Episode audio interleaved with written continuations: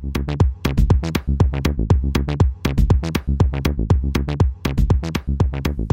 ladies and boys and girls, Mel Herbert here for Elon Daily, part of the Talking Tesla podcast. It is Monday, May 20th. That's right, Monday, May 20th. I got it right again. Look at me. Thank you very much.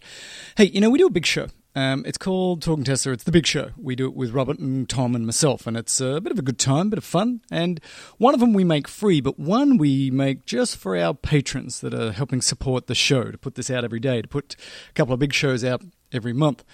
And if you're not a patron, you're going to miss out on some of that content. And it was a two hour show we laid down over the weekend. Yeah, that's right, ladies and gentlemen, boys and girls. Two hour show. It was uh, a lot of fun. And let me just clip in here the last sort of minute or two. We've just been talking about how SpaceX is about to send up, you know, all of these rockets, 60 satellites in a Falcon 9, and, and then it degenerates from there, and then the show ends. And then I'll come back and tell you about one other story. Here we go. But he's going to launch choking. 160 rockets to give us all internet. Yeah, Uh, until they're run by He's methane. buying, he's uh, got a company that's doing the carbon offsets called Tesla. True that. You think the Tesla is the carbon? I, Yeah. we, I'd love to hear that math. Like, does one launch of the Falcon Heavy offset like a year's worth of Tesla well, driving? why don't we do the math for the next show? Because this show's over two hours. What? And I'm done. You're done? I'm if you're done, I'm done. done because I refuse to continue to talk about this without you. I think it's time to have an impossible burger.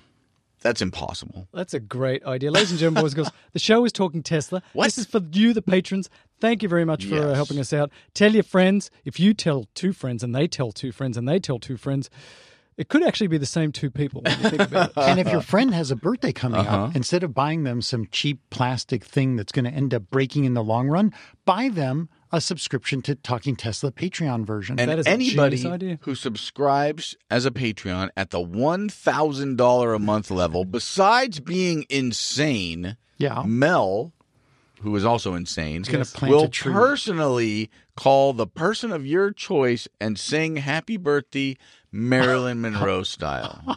in a Scottish accent exactly. while wearing a diaper. Okay, No one cares about the diaper. You didn't even need to throw in that last part. Well, you know- I had him on the hook. I was just reeling him in. Happy birthday. Happy I can't. Now, but how do you do that? birthday. But you have to do that with Marilyn I'm Monroe. doing it. Happy birthday Make it sexier. to you, mate. Oh, this show's done. Let's stop talking Tesla. So if you love the show, and I can't imagine why you wouldn't, if you love the show, go and become a patron and help us out so that we can continue to produce this for the years and the years ahead. Now, uh, let's do an article here. And this one is from Teslarati, and therefore you know it's going to be by Simon Alvarez. And the title of this is Tesla starts supercharger V3 production in Gigafactory 2 exceeds employment goals in New York. The first part of this article is about how New York gave Tesla a whole bunch of tax credits, but they said you've got to have like 500 workers working in uh, the New York area by April. And they actually exceeded that, and it looks like they're going to exceed all of those goals going forward. Now, Gigafactory 2, if you remember, is all about the solar panels, and specifically it's about the solar tiles and they've decided they're going to do V3 production there. They're going to put together the V3 superchargers and then send them around the world and install them, which is good. So, uh, this is a statement that we got from them, from the Teslas, and it said this In addition to scaling production of solar roof, Tesla is also diversifying its presence in Buffalo by manufacturing and assembling supercharger and energy storage components, storage components at Gigafactory 2. We're committed to investing in Buffalo and the state, and the new power electric lines will deliver more high tech jobs while supporting Tesla's energy storage products and global supercharging infrastructure. So, Elon has said this is the year of solar roof and this is the year of Powerwall. Another way to read this is that they have extra capacity at Gigafactory 2 because they are just not selling, as we've talked about on Elon Daily in the past. They're just not selling very many of these uh, solar roofs. Now, that could be because they're production constrained. They just haven't got it right yet. It's taking them too long to install, and they're just trying to get it all, you know, get their act together, as it were. Or it could be, as I've suggested, that maybe this thing is just too much money up front that I want to put a roof on and that's $20,000. And if I'm going to put a solar roof on, it's going to be $40,000, $60,000. There's a big difference. Now, I don't know the numbers exactly. Over the life of that product, it's going to be less expensive because it's going to make your electricity. But that upfront cost, I think, is going to be their biggest problem. So we'll see when you can actually go onto the website and configure stuff up and get some numbers. We'll know. Now, speaking of V3 mates, I went down to the Hawthorne Supercharger. So Hawthorne is near LAX here in California. It is where the Tesla Design Center is. It's where SpaceX is. And if you ever get a chance, if you ever fly into LAX, then make sure you drive past there because there's a couple interesting things to see. There is a big uh, Falcon rocket and it's got its fairings and stuff out, and it's really impressive to see up close. There's also a Hyperloop pod of about, I don't think it's three quarters of a mile long. That's always fun to see. And there's also a supercharger right next to the design studio. So I went in there because they have V2 superchargers, but they also have theoretically the new V3 superchargers. And I looked around and I didn't see anything that said V3, but I found two superchargers that are separate from the other six or eight that are there that had a much thinner cord. And Robert, who is very smart, tells me that that is a thinner cord for the V3 supercharger. So I plugged in, I didn't really need to charge. I had about 200 miles on my Tesla and it has a capacity of 325. So I had about 200, 325, two thirds full.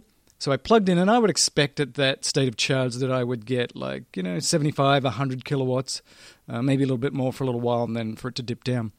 But I got 28. 28 kilowatts, thank you very much. Now, every other store was full, but there are also big batteries that are attached to this thing. But what's up with that? Is it because everything else was full and I was there second on that bollard and the other person was getting all the charge? But 27 is terrible. I stayed for about five to 10 minutes, it didn't get any better. And if that's a V3 supercharger, they haven't turned it on because that thing was slow, not just slow, pathetic. I'm glad I didn't need charge. I just sort of walked around a little bit, took a few pictures, hopped back in the car, and took off. But uh, what's happening with these V3s? When are we going to see them? I want to. I want to see some V3 supercharging. Thank you very much. The other things that we did over the weekend, well, we didn't do it, Robert did it because he does all the work, is look at all of the other Tesla podcasts, and there's a lot of them. And I want to tell you about them. I want to tell you about them because you might find something in here that you really like. And we're all about getting the word out, not just of our podcast, but all of the podcasts, but all the energy podcasts and the such. So, in terms of Tesla podcasts, there's the Tesla Show, which is one of my favorites. Used to be weekly, and then it went monthly, much like us, and then it went sort of quarterly. So I don't know exactly where the guys are at, but it's a really good show. Then there's the Tesla Daily, which is a daily uh, podcast, just like Elon Daily. There's Ride the Lightning. There's Talking Tesla, of course. There's the Tesla Tidbits Show, the Tesla Owners Online Podcast. Flipping the page, one moment, please. Uh, the My Tesla Podcast, Kinky Geeks. We don't not sure if that is a Tesla podcast. There's Plug Your Ride Tesla podcast. There's Tesla the Life and Times podcast. Maybe that's just about the guy himself. Kilowatt, a podcast about Tesla. A couple of uh, ones I don't know. There's Tesla Roadster. I don't know. I haven't listened to a lot of these. I will. I will. I promise. Tesla News Topics podcast. One that's just called Tesla. Then there's the Tesla Roundtable that tried to steal our name back in the day. The Tesla Frequencies. I'm not sure that is actually one. Not a boring Tesla podcast. Thinking Deeper about Tesla. Then so there's some other foreign language ones which I won't even say because I'm not sure if they're really Tesla podcasts.